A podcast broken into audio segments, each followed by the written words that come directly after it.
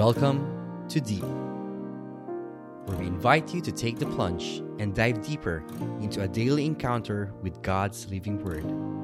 Journey with a collection of personal reflections of other souls as we all draw nearer and deeper to God's heart. Good morning, brothers and sisters. Welcome to another episode of Deep Wireless Wednesday.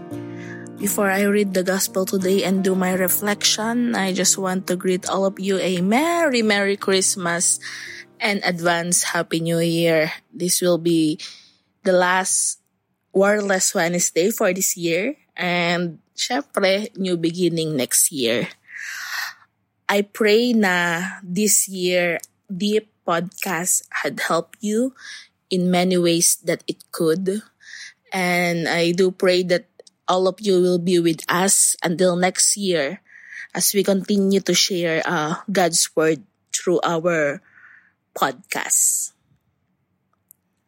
The gospel for today is from the book of Luke, chapter 2, verses 22 to 35.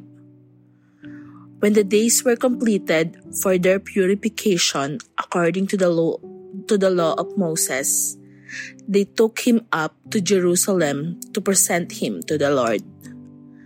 Just as it is written in the law of the Lord, every male that opens the womb shall be consecrated to the Lord, and to offer the sacrifice of a pair of turtle doves or two young pigeons in accordance with the dictate in the law of the Lord. Now there was a man in Jerusalem whose name was Simeon. This man was righteous and devout, awaiting the consolation of Israel, and the Holy Spirit was upon him. It had been revealed to him by the Holy Spirit that he should not see death before he had seen the Christ of the Lord. He came in the Spirit into the temple, and then the parents brought in the child Jesus to perform the custom of the law in regard to him.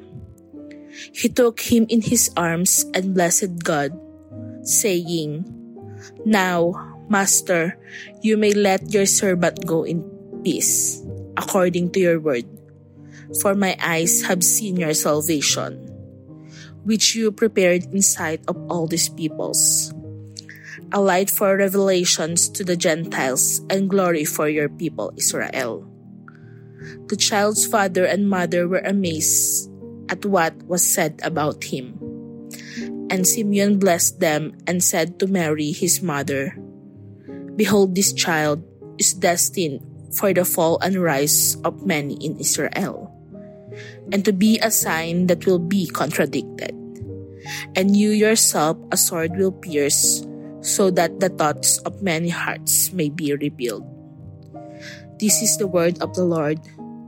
Thanks be to God. How many of us are waiting for the salvation? I guess it may not be all, at least 99% of us are waiting. But the real question here is how many of us waiting for the salvation are ready for the salvation? As we are nearing the end of this year, I guess it is the best time to reflect in our lives. Salvation doesn't necessarily means na end of the world and you will be saved. It's not literally like that.